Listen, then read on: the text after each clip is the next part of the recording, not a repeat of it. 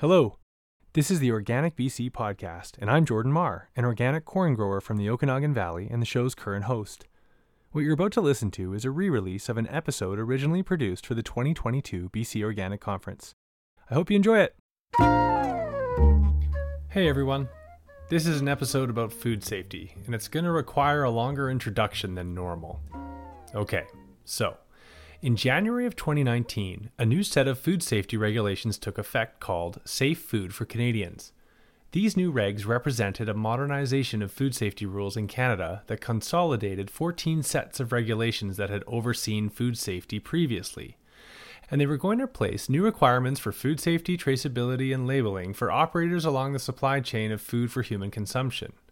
In this episode, we're going to concern ourselves with the wholesaling of fruits and vegetables destined for grocery store shelves, which Safe Food for Canadians has a lot to say about. Meanwhile, for around 20 years leading up to the implementation of Safe Food for Canadians, the fruit and vegetable industry was taking initiative to anticipate and address food safety concerns in Canada.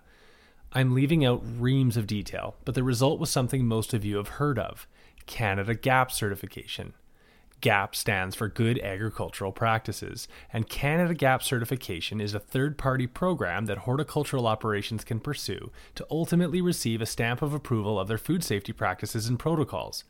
It is a very thorough certification that has become a kind of gold standard in the industry. So, if you receive it, generally speaking, the companies that buy your products can be assured that you're meeting all the requirements of Safe Food for Canadians regulations. So, here's a key thing to understand if you want to sell your produce to distributors or grocery stores, you are not required by law to hold Canada GAP certification. However, you are required to adhere to the Safe Food for Canadians regulations, and so is your buyer. And from the buyer's perspective, it's much easier to simply require that you hold Canada GAP certification than have to work with you to ensure you are meeting all the rules. But herein lies a problem the costs of Canada GAP can be high. So high that our first guest has become concerned that they are excluding some small and medium scale operators from the wholesale system that they have previously relied on as a marketing channel. The first guest's name is Brody Irvine. Brody is a longtime employee and recent part owner of Discovery Organics, an organic food distributor based in BC's lower mainland. Brody also sits on the board of Organic BC, and in the last year he has been raising the concerns I just summarized. As you'll hear, Brody believes there are alternative approaches to consider that could maintain food safety without excluding the small and medium sized producers that Discovery Organics has always tried to support. So you're about to hear my conversation with Brody. After that, I'll be back with a bit more context, and then you'll hear some of my conversation with my second guest, a food safety expert called Elsie Friesen. Okay, sorry that took so long. Let's hear from Brody. Brody, thanks a lot for joining me on the podcast. Yeah, Jordan, thanks for having me. Brody, we're going to be talking about GAP certification and the Safe Food for Canadians Act and how uh, those two are impacting organic operators who are at a scale that makes it hard to work within uh, that regulation and that certification. And you know you're on the board of Organic BC, and you raised this issue um, as a concern some months ago now. So maybe you could just frame your concerns um, as a part owner and as a buyer for um, you know a fairly serious distributor of organic food based in Vancouver. Yeah, yeah, totally. I mean, I think really, really, kind of a lot of this stuff started around 2019 when the Safe Food for Canadians regulations started to come into effect. Those, those are administered or, or, or kind of overseen by the Canadian Food Inspection Agency, so CFIA. This is this is a federal food safety program, basically um, that looks at a few aspects of, of food production in Canada, um, uh, including traceability and uh, and food safety. And um, with its enactment, it, and, and and all that, it, it, we, we just found not only Discovery itself, but a lot of the other retailers around um, BC and, and whatnot were we're starting to ask or require their their suppliers to have a food safety plan. Um, and no one, no one's in disagreement about that. Food safety is very serious and it's awesome. Uh, we, we, we certainly need those kinds of you know regulations or at least that kind of guidance within our food systems to just have that kind of public trust.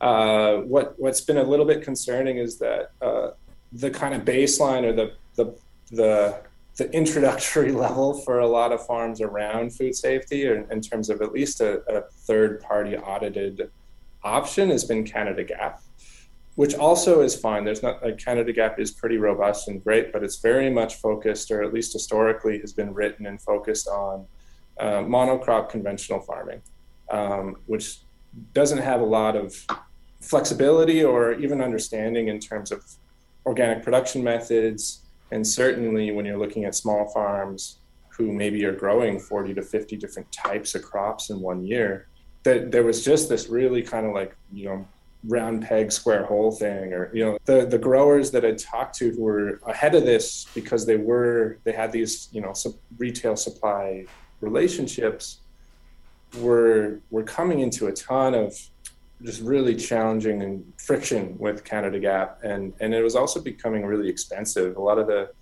the requirements around food safety in, in the Canada Gap standard are uh, we're we're requiring these small farms to to put in very expensive infrastructure upgrades. Yeah, so I mean that is ultimately my main concern is that is that in the in the race to become compliant um, with these new food safety standards it is going to become unprofitable or untenable for some small farmers or medium scale farmers to to keep up um, to be able to still survive especially if they've built their model around this type of distribution selling to wholesale or retail.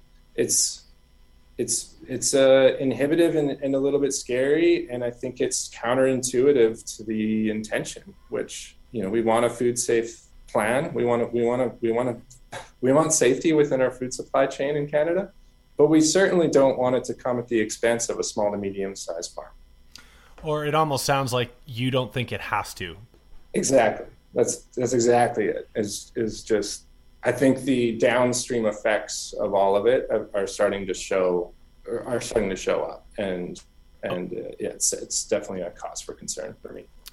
Uh, Brody, could you could you could you give us just like a few examples about how these requirements are affecting some of the farms we're talking about, the ones that are having trouble um, for you know essentially spending the money needed to, to, to be GAP certified. So I don't know. Do you have an example of like the kinds of investments farms are being expected to make on their farm, and or just like some examples in um, in terms of your relationships with customers and how those have been any specific examples of how, how those relationships have changed?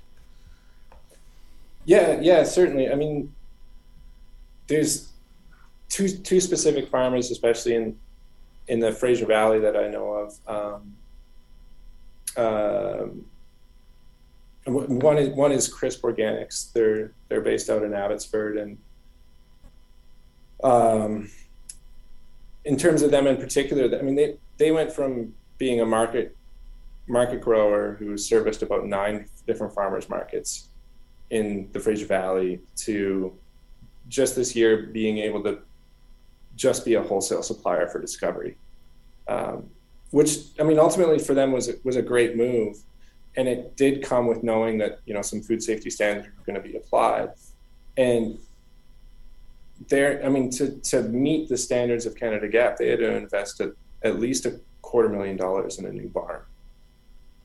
So some pretty significant infrastructure upgrades, um, which I mean they're willing to do because we really gave them a lot of a lot of support and and um, and and commitments in terms of our purchasing power. Um, but that certainly isn't something that's going to be achievable for for every grower out there. And there, you know, another example is another farm we work with. Um, I'll, I'll, you know, they they there are multiple reasons for it and their decision making, but um, I think they ultimately kind of made the choice to grow a little bit quicker than they necessarily would have. And part of it was so that they could get, you know, some neighboring property that had a, a a better barn, basically. Like uh, the the farmland that they were operating on just didn't have quite the infrastructure needed for all these food safety standards. So they um, they bought into a neighboring farm that had a an upgraded barn so that they can actually meet the standards now. Um, and it's just you know that kind of scalability and, and upgrade power isn't going to be there for everyone. You know, fortunately, it was for these folks in the moment, at like so far, um, but um, but pretty scary, um, pretty scary like financial commitments to make. Um, so the, the, those are those are two examples in particular in terms of farms we work with who have made these upgrades and the amount of financial commitment is required. Okay, but I just want to clarify because, like, um, I know that one reaction um, one could have to that is like, well, okay, that's the cost of of doing business, um, you know, in a way that's food safe as demanded by, um, you know, complex supply chains. But I'm I'm guessing that you know you, have emphasized you believe in food safety you you realize that it's it's very important um, in our complex food systems but that you what you're getting at is that um, you believe that that we can maintain stringent food safety without making certain expensive requirements um, that are very very hard for the small to medium operators exactly mm-hmm. exactly and it's just you know fortunately for these people in this one case they were able to do it. I think they're able to do it. They, I mean, they're they're doing it anyway. yeah. you know, but like, but not everybody's going to be able to to to achieve that, and that's just it. Like, I still want to be able to support the the quarter acre, um, not hobby farmer, but like new farmer who's just getting into it and is leasing a quarter acre off of some guy out in Mission and wants to sell me like 300 pounds of garlic. Mm-hmm, mm-hmm. Like I want to, I want to, I want to do that. I want to support that guy. And you know, so do so do so do so do chains like Nature's Fare, which like mm-hmm. at different times as I've scaled up from a quarter acre to now more like four to five acres. Back when I was a quarter half acre, my my local Nature's Fare was taking you know six to you know six to twenty bunches of radishes a week from me because their customers really appreciated that they were sourcing from a local supplier and they wanted to support me and it worked.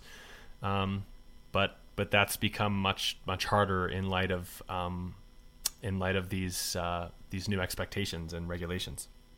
Exactly, exactly, and it and I think part of my part of my kind of opinion of this or my frustration comes from is is just that small market gardeners are some of the most food safe growers you can come across. like they are actually on the farm every day. They know 100% what's going on. And like they're not going to sell anything that they wouldn't eat themselves. So this is that's just I totally get it and we're all on the same page. Food safety matters. It's just it's not serving the the small medium sized growers in a way that is is is realistic. Well, let's stop. Let's stop there because in in my research for this uh, episode, what I realized, which I didn't appreciate until I started doing this research, um, like as a grower, all I heard for the last even ten years is like ten years ago, it was just a whisper of warnings, like this, regu- this these regulations are coming. Everyone's going to need Canada Gap. It's totally going to exclude, you know, small scale um, operators from from the you know from the wholesale retail system. Um, and then the whispers turned into more like it was really happening, but it was always mentioned, Brody, in the context of GAP, GAP, GAP, which is a cert- a third party certification, just like our, our organic certification is a third party certification, albeit with organic overseen by the CFIA. In this case, the CFIA over- oversees food safety in Canada, and the CFIA is in charge of administering the food safety or food safe for safe food for Canadians regulations but gap is a third party certification so i just want to like make really clear and you can correct me if i'm wrong gap is not required to sell to you or to sell to save on foods or to sell to nature's fare. There's a long list of food safety related requirements that are supposed to be met but they don't have to they don't that, that, that that's not the same thing as saying that gap is required which has been a big part of the problem because this GAP certification, as you mentioned earlier, requires for in a lot of cases some serious investments in your farm, um, as well as an expensive an expensive um, auditing process. You're hundred percent right.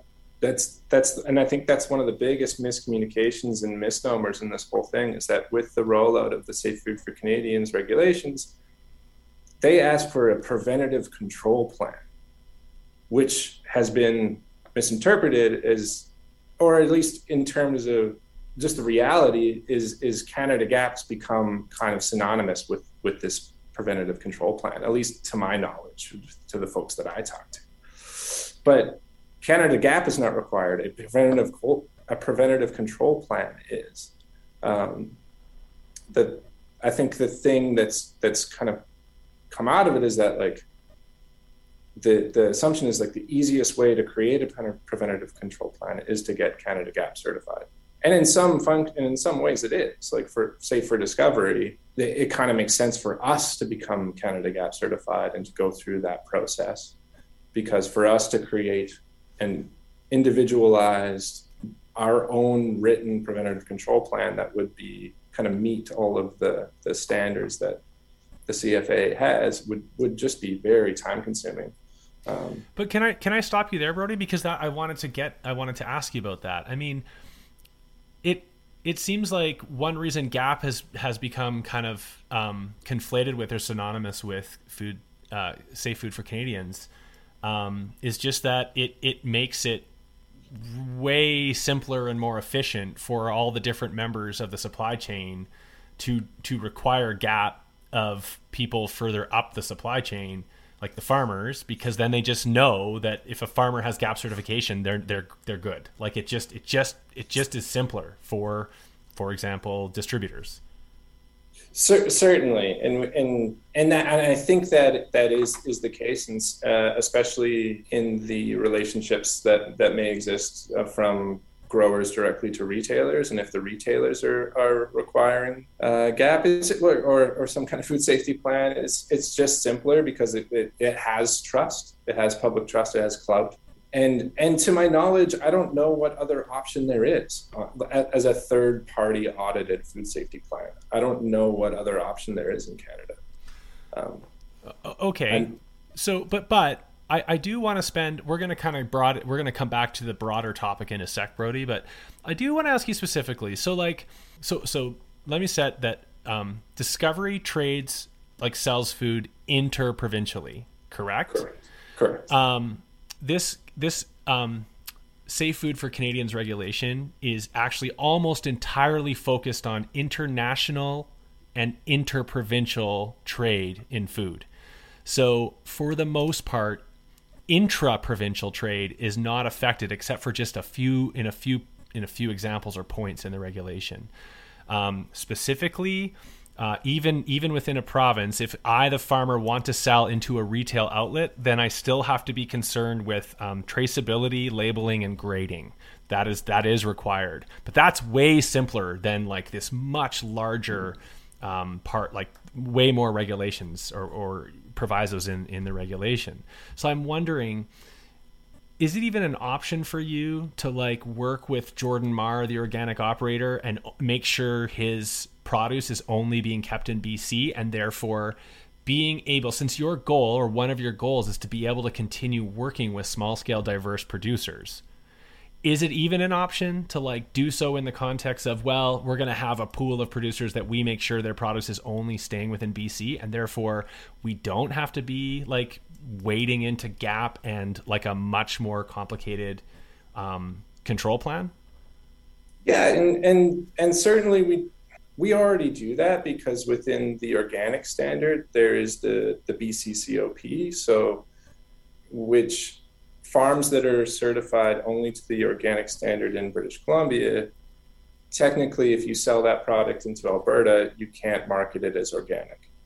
Um, so we already within the organic standard kind of do have these parameters of and and communicate that with customers as to as to you may see this on a price list, but it, it's only considered organic in BC. So we can I mean, ultimately, we still can and, and still do for sure want to work with small producers in BC, and we can keep sales of their product locked within the boundaries of our province. So it's not that it's entirely, you know, the food safety stuff within within all of that, there, there's still lots of opportunity for us to work with small scale producers in BC. But my worry is just like, and this happens often, it has already happened when we have our Canada Gap audit. They don't really get that. and so if they take note of like, oh, we have Jordan Marr's, you know, like beats on our price list, but he doesn't have a Canada Gap certificate, they they question that and they you know like it, it comes up as a non-compliance issue and then it's a conversation and it's uh, and that's fine you know that's on us to to handle that stuff. But um so sorry can i interrupt you? This is so interesting brody. So yeah. You, if i understand you right it it it's not that you, you know you creating certain workflows or systems to to keep my produce from a non-gap farm within the province. As you said you're already doing that because you know what? I'm a bc cop producer. You couldn't sell my product as organic in alberta anyway um, yeah. so it's it's not that it's it's that you have your own gap certification to worry about. You you do need gap. It is it is like um, strategically important for discovery to have a gap certification. And therefore you ha- maintaining this separate pool and like a separate um, essentially mini supply chain is just going to cause headaches for your own gap certification? Is that what you're getting at? Well that's i mean that's in terms of the internal aspect of discovery for sure and that it's a headache but it's not something that we're averse to what and really where where i'm you know why i really want to raise this issue is we, do, we work with a lot of growers who do still want to sell their stuff interprovincially um, and are COR certified and can, and they're becoming frustrated with it, with with um, just the you know added regulations on top of everything else. Um, it's just I want to stay yeah. on this for a second. It's just weird. Yeah. It's weird to me. Not weird. In fact, it's it's depressingly not surprising. It's just I've read parts of the food uh, safe food for Canadians regulation, and it it stresses that this is all about inter interprovincial like international trade and yet you're giving an example where in practice it kind of doesn't matter because in practice you still encounter pushback and headaches if you want to try and you know within the context of a province um, maintain kind of a separate little you know separate supply chain if you will um, yeah, to allow yeah. so it's it wasn't supposed to happen this way and yet you know a lot of the more cynical among us aren't surprised to find that it is it is just ultimately being sort of kind of enforced that way. Totally, totally, and that and and I think it's just this whole this whole thing is is it's a big it's a big picture program. It's a big picture issue, and I think there's a lot of ultimately like misinformation and, and misunderstanding across the board with like Canada Gap auditors not really necessarily understanding, as particularly in this Discovery's case, that the different avenues of distribution that we that we engage with, and that we just so that we can support as many growers in our in our supply chain as possible. So, um, so just it's, it's it's diverse, so it's complicated, and it's and that makes it hard. but but currently, Brody, are you saying that currently Discovery is willing to like take on the extra headache and um, like is that sort of how you're dealing with it currently that you're still are you still dealing with non-gap farms and just taking on the extra headache of of pushing back a little say against a gap auditor and or doing what you need to do to to to support these farms which is as we're discussing if they're meeting some basic grading labeling and, and packing requirements um, and traceability requirements like you're not doing anything illegal right? So like yeah. th- that's your current position. Yeah. Yeah, uh, absolutely. But absolutely. but there would be many purchasers in the supply chain that that are just not interested in the extra headache and are just going to be like if you want to sell to us, show us your gap certification. Yes.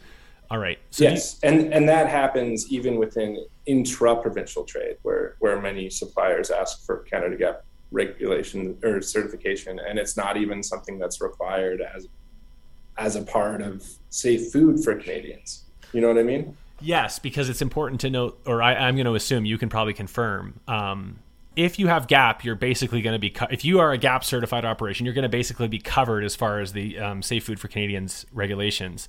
But GAP is even more encompassing. Like there's more to GAP than just covering that. Is that is that fair? Yes, that yeah. is fair. That is fair to say. Okay, so Brody, you you've been raising this issue out of concern for um, you know sales channels being eliminated for a certain scale of farm that would struggle to to engage with Canada Gap to have that certification. Let's just spend a few minutes talking about any ideas you have or questions you want to ask, whatever, for like solutions to this problem that we've just been talking about. What? How do you? How do we? How do we deal with this? Well, I think there's there's certainly a, a few different ways, but um, I mean, my biggest big picture ideas kind of circulate around a, a federal or, or, national solution because this isn't this isn't just an issue in British Columbia. This is this is a it's an issue across Canada. It's an issue in the states uh, for a lot of the small growers I work with down there and talk to, um, and it's just the the onerous and the expensive aspects that are involved in growing and supplying food to people are are getting very onerous and and a little bit ridiculous. And I think you know I've I've talked with some folks in the states and seen some movement on trying to address this, uh, especially on on the federal level. There's an organization down there called the Organic Center, and they're engaged with the USDA and trying to create a solution and and my inspiration for it is particularly around food safety. Food safety regulations historically do not account for uh, or take into consideration the organic standard. Basically, all of the things that organic farmers already do that are aspects of food safety and traceability for that matter. So, one of my ideas for a solution is that whether it's a federal standard or a provincial one or a independent one that discovery creates on its own that we get recognition from the CFIA or Canada GAP 4 or whatever, but some kind of way to like harmonize a food safety standard and an organic standard so that the food safety standard takes into account everything that organic farmers do already and then just adds on those supplementary checks and balances that that help create a, a, a really strong food safe network. Along with that and you know this, this it's just because this is the big picture like this is my dream. Would that be the verification officers that come to the farm to inspect can do it all in one? So they come to inspect your farm for your organic standard but they also come there to check your food safety stuff. It would reduce costs drastically and just create such a much more robust system. And and there are certification bodies in the US that are doing this they have a harmonized standard so that you can get certified organic and certified food safe in one visit. And it just makes so much sense to me. Um, okay but so you're getting at what that would one problem that would address is just like the double cost of two certifications. So but i, I want to tease apart kind of part parts of your idea. So it, seemingly your idea to like harmonize your organic certification and a food safe certification would be um, there would be a saving just in doubling up the certification, having one auditor instead of two, um, one one certification fee instead of two. But are you are you suggesting that it would be essentially rolling Canada Gap into organic certification and everything that Canada Gap entails, or would be would it be a pared down, simpler food safe? And if so, how would that relate to you know food safe for Canadians? I think it, it would be something that at, at the very least addresses all the safe food for Canadians requirements, um, and then also potentially you know does does look at the the extras that Canada Gap includes. And this is where you know it, it's a it's a big picture idea. It would be something that you know we'd need a, a lot of consultation with industry and and levels of government to make sure that this is something that that everyone finds fit you know that that it works that they're gonna they're gonna accept you know that if they get like a you know a, a harmonized organic and food safe certificate from from PACS or from whatever you know that that that it ticks the box and that it, it's it's all good for everybody. I, I guess, but immediately, and this is actually will be helpful to like um, kind of shaping your idea like on the fly right now or getting at your idea. Um, as a BC COP grower, okay, so I am a regional organic or uh, operator who can only sell my stuff as organic in the province my I, I mean i would be immediately concerned if i was offered if we were pursuing this like as a community trying to harmonize with some food safety stuff i don't think i i think that like there's a reason i haven't pursued gap already and it's it's all the expense and onerous requirements around it. So i think i'm only going to be interested in like sections 5 11 and 12 of the food safe for safe food for canadians regulation that apply to me if i'm selling regionally. So in your in your vision, am I going to be able to just get that level of of food safety added on? Because otherwise, it's to me it's the same nightmare. If what you're proposing is let's roll Canada Gap into into BC COP or COR. Yeah, totally. I mean, that's my, my ultimate dream is that everything is is scalable and functional to the farm to the farm operation itself. Mm-hmm. It's in ser- it's in service to the farmer. So like, what do you what do you need to what do you need from the regulatory bodies to function and you know to sell where you want to sell? Mm-hmm. And that's that's the that's basically the crux of the issue for me. I'm just I, I don't think the top down approach of like oh we need all the farms to do this. I don't think that works. I don't think it's ever worked, and it's certainly not working right now. Mm-hmm. we need it needs to be the other way around. Is like farmers telling regulatory bodies, this is what I need so that I can sell my stuff safely. Mm-hmm. Um, and so it would be scalable to like, okay, like, and it's not, you know, it's not like a one size fits all harmonized this uh, idea. This isn't, that's not what I'm really trying to get at. But like, you know, if you only want to be certified organic, that's great. If you want to be certified organic with a little bit of food safe stuff, we got that option. That's that's kind of the dream for me. I I'm 100% behind your um, push to at least start considering what we can do. I'm a little skeptical about like it just sounds so daunting to, to when you suggest when you're probably right unfortunately that like this has to be a national effort like essentially engaging with I guess the CFIA and organic certifiers and operators across Canada. That's a big that's a big job, a big effort. Yeah. and I don't know, like I'm, I'm certainly don't think I'm the necessarily the, I, I just think the conversation needs to get started. Um, cause it's, what is concerning for me is that small scale farms are going out of business because the, the they can't keep up and they can't afford it. Okay, um, well, let me throw a counter idea at you, which I've already touched on a little bit. I mean, instead, could it could the could the approach be we need we need the CFIA and the GAP program to be aware of the unintended impacts on small up towards medium scale operators. And we need education for for the gap certifiers and auditors um, that there are going to be examples like discovery out in bc that are only going to require of their regional uh, su- suppliers selling into the regional or like intra-provincial uh, market um, a bare minimum of requirements as outlined in the safe food for Can- canadians regulation like is it just is there a simpler way of simply um, education for for the people on the ground who are actually making things challenging, even though they weren't supposed to be this challenging for Jordan Marr, the small scale, diverse organic operator. You're you're totally right. I think I think you know like the harmonized stuff is is kind of like the big picture idea for me in terms of something I think might be helpful for a lot of farmers who do do sell stuff interprovincially that sells you know that are that are or export for that matter. Um, and the simpler solution absolutely is either just helping educate everyone within the systems that are currently running and and and or so either working with canada gap or working with with another partner to basically create a, a third party audited food safety program that in, that in, at least recognizes the organic standard and the aspects uh, the aspects of food safety that are already touted and written within it so how as far as the idea of, of some sort of harmony between organic regulations and food safety regulations, which is the, kind of the core of your idea, um, what stage are you at? Just this stage, just kind of um, hashing out ideas, or have have you like what buttons have you tried to push, or you know what avenues have you pursued?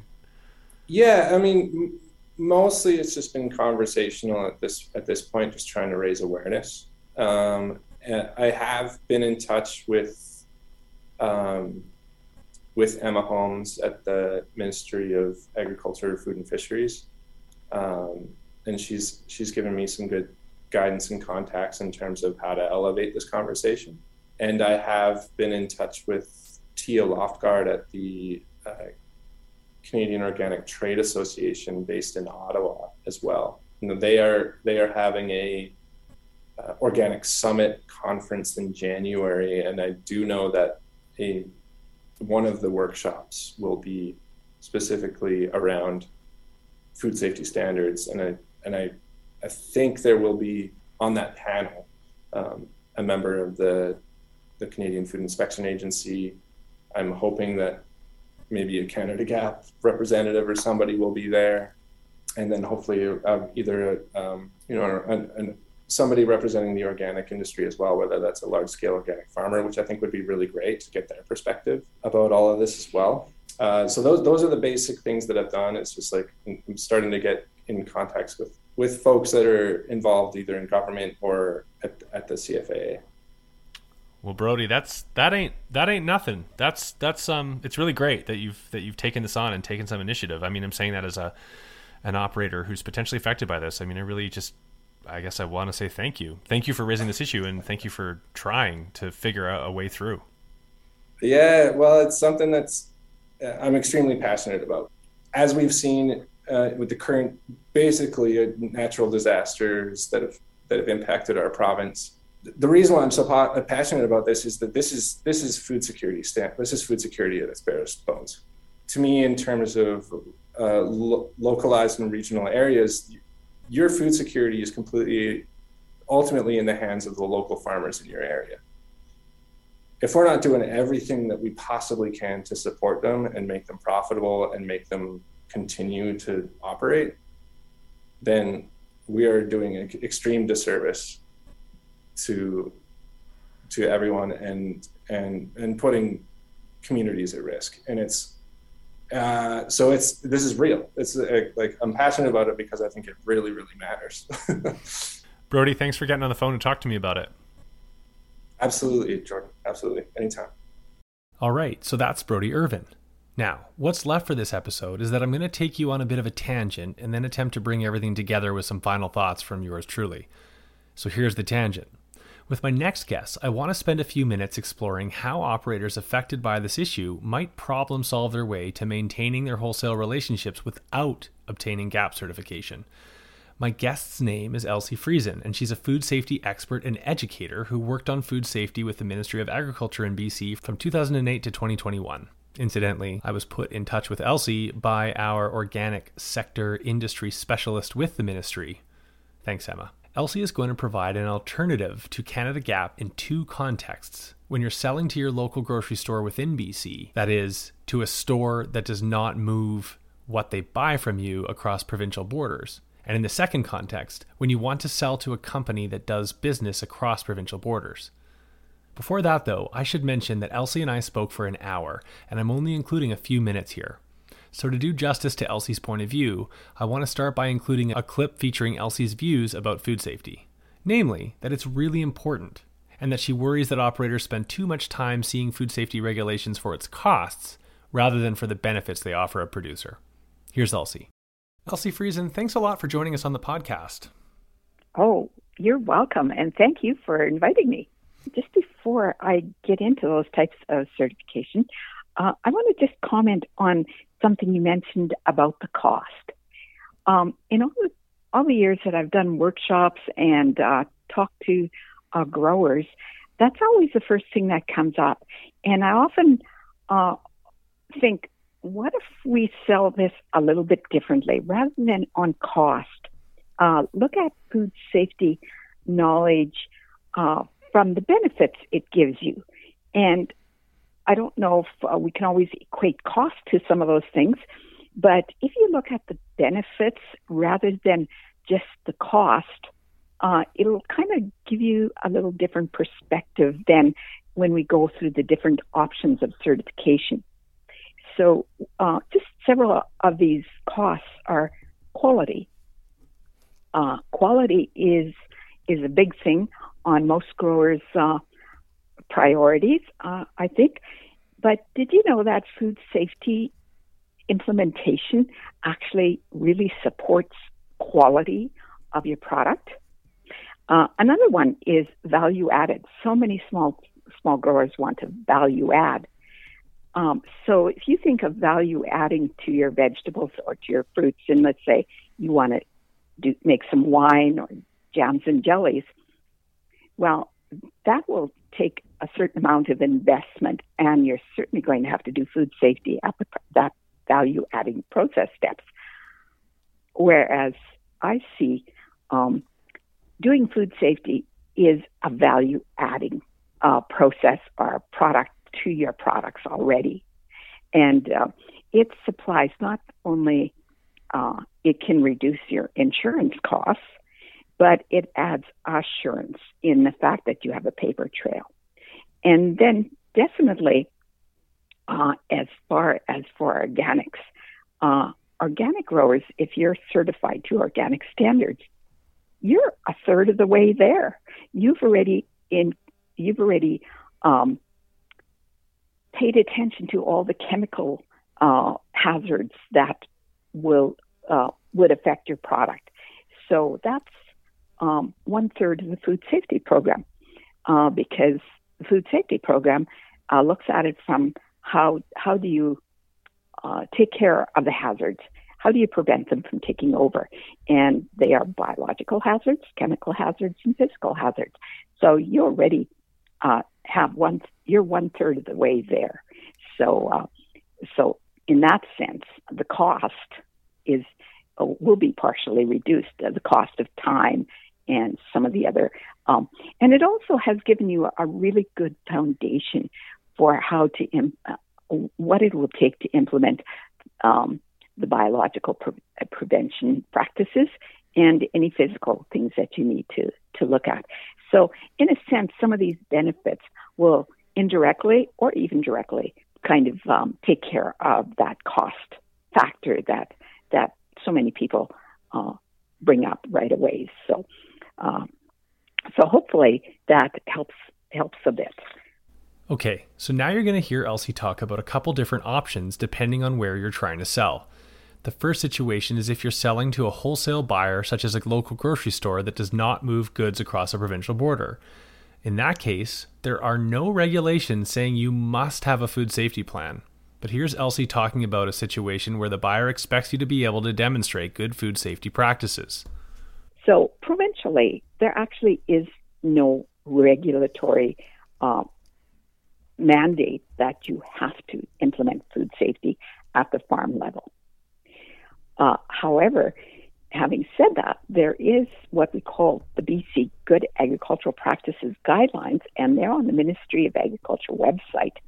And uh, there, there is a manual to go with it, uh, but all the templates and all the information is online. So, so if I have, if as a grower, I have a small grocery store locally like that that that would buy my produce, can you expand on that a bit? What, like, from start to finish, what exactly do I need to do? It sounds like what I need to start with is reviewing the BC GAP guidelines and then basically developing a food safety plan for my farm and being able to demonstrate that I've done that. Is that my starting point? Yes.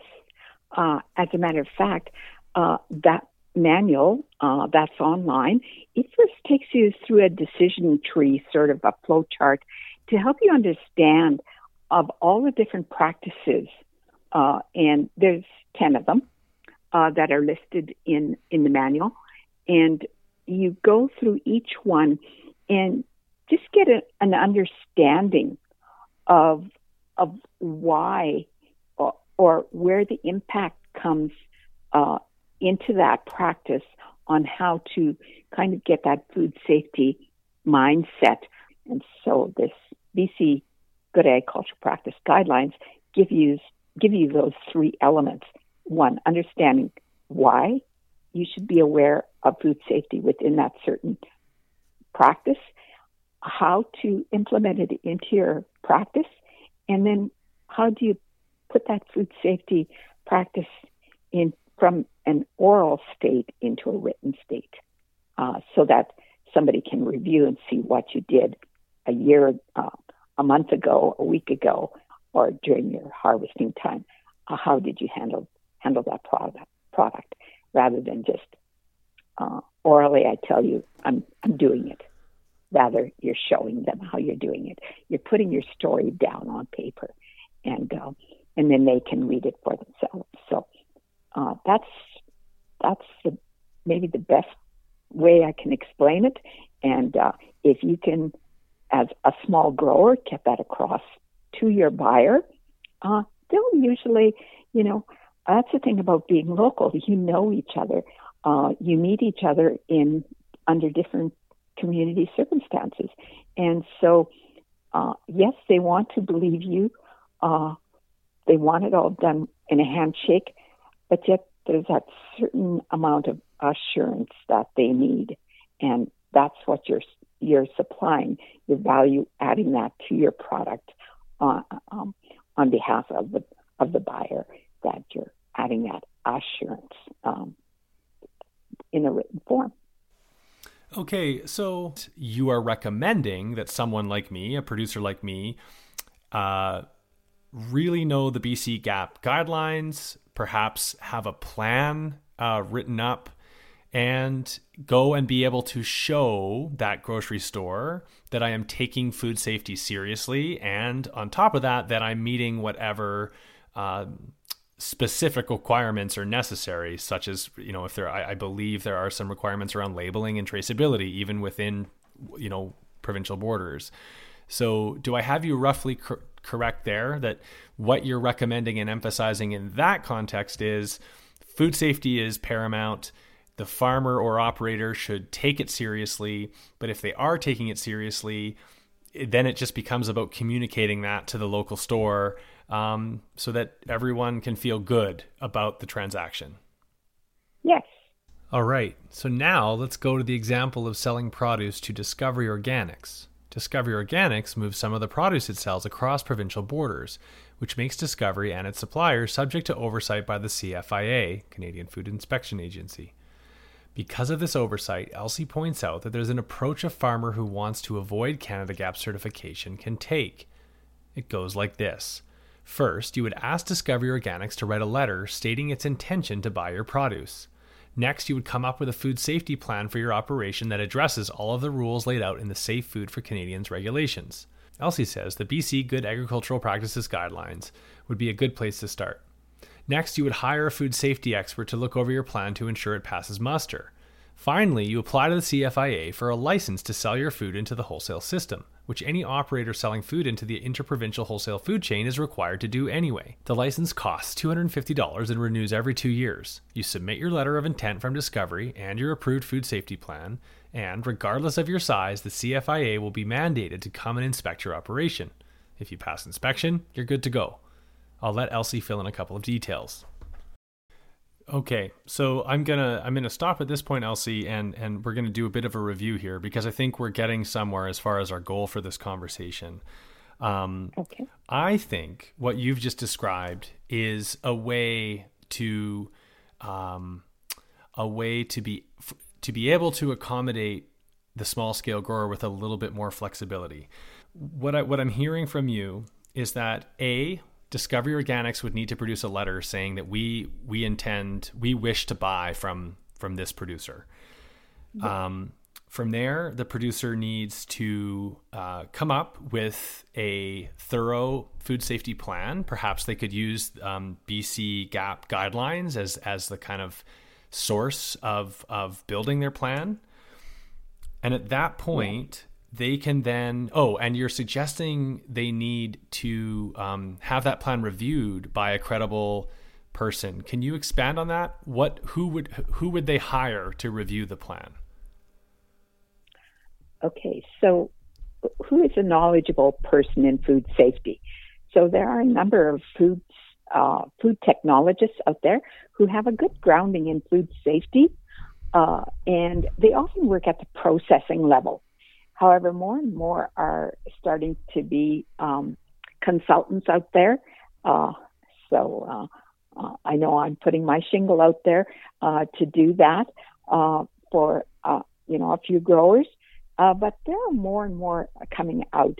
There are also some students from um, the UBC Food Sciences program who um, certainly could, um, as a summer job, you could probably hire them to look at your food safety uh, program and evaluate how you've implemented it, and um, and they could sign off because they certainly uh, are looking um, for jobs. So maybe hiring uh, um, a second or third year student who's in the food sciences program, and so that's who would be a knowledgeable person who you could certainly um, you can certainly hire uh, on a short term, you know, or even just a contract to for them to come and look, review your program and how you've implemented it. So it's a good thing to to do this probably uh, at the beginning or the beginning of the year or at some point where they can actually see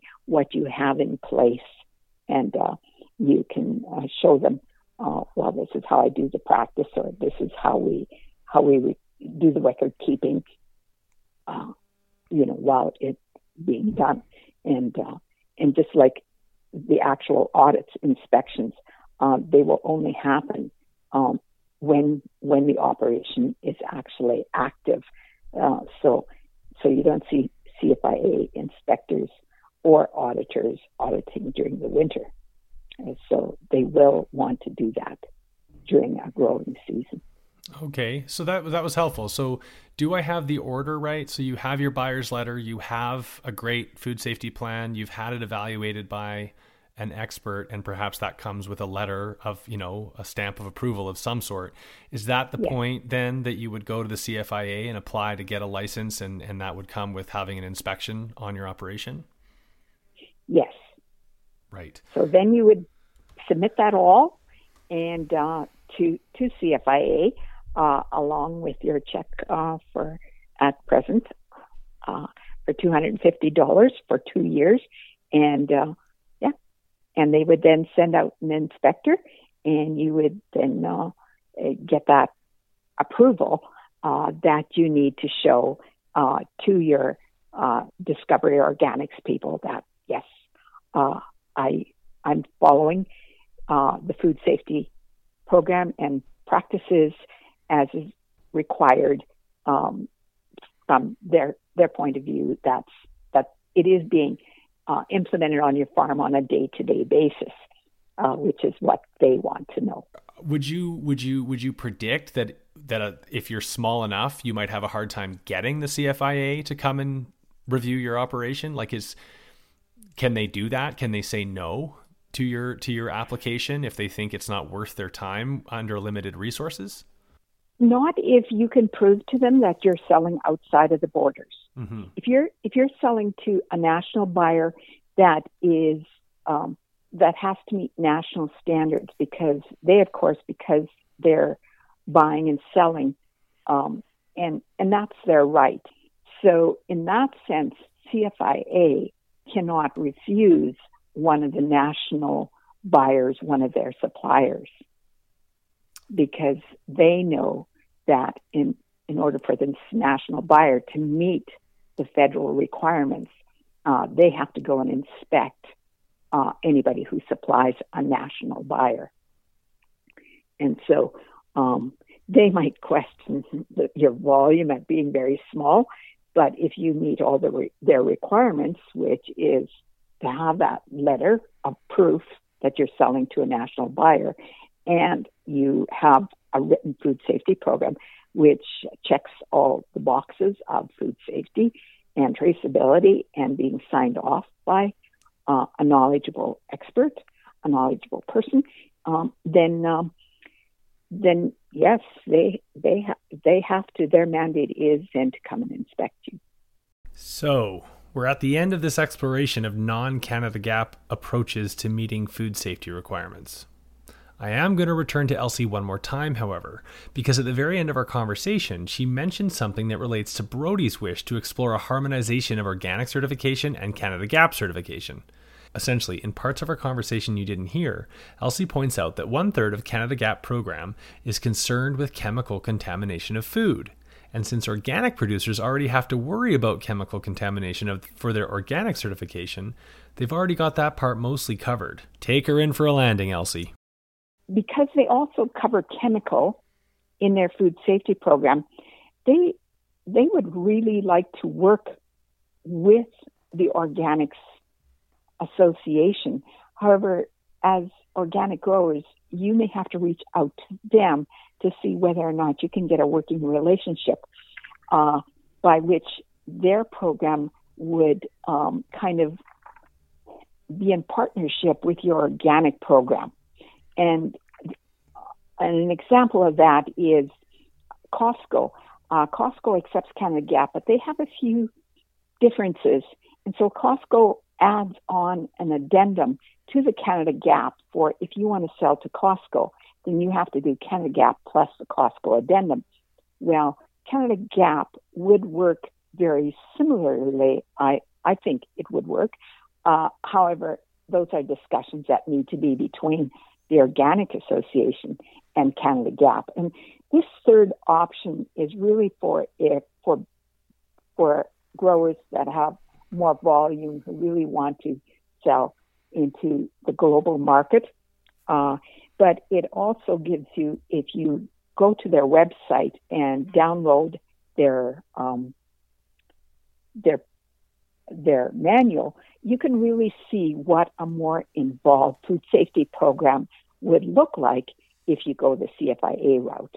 And so that's just a bit of an explanation on what's known as a third party or Canada GAP uh, that uh, that people hear about, uh, and that is readily available to anybody grow, uh, growing in Canada. And a really helpful example. Elsie Friesen, thanks again. This was just uh, so informative. You're most welcome. All right. So, here are my final thoughts. One thought is that the alternatives to Canada GAP certification that I just laid out here are probably more challenging than I make them sound. Sure, they may allow you to avoid the cost of Canada GAP certification, but, for example, if you're going to create your own plan and apply for CFIA certification, you may end up having to make the same kinds of expensive investments in infrastructure that Brody outlined in my conversation with him. In other words, Brody points to Canada GAP certification as not being particularly accommodating to small scale diversified organic farms, but it could very well be that safe food for Canadians is just as inflexible. Or maybe not. I'm not entirely sure, but at least this little foray has provided an alternative for some of you to look into. What I think we have learned, though, is that the idea of incorporating an optional food safety certification add on to organic certification wouldn't necessarily have to be a harmonization with Canada GAP. Ultimately, it is safe food for Canadians that producers must adhere to, so it seems like the possibility exists to build a food safety program from scratch that is more reflective of the context of diverse organic operations. Anyway, I'm pooped, and this episode is over. Thanks again to Elsie and to Brody.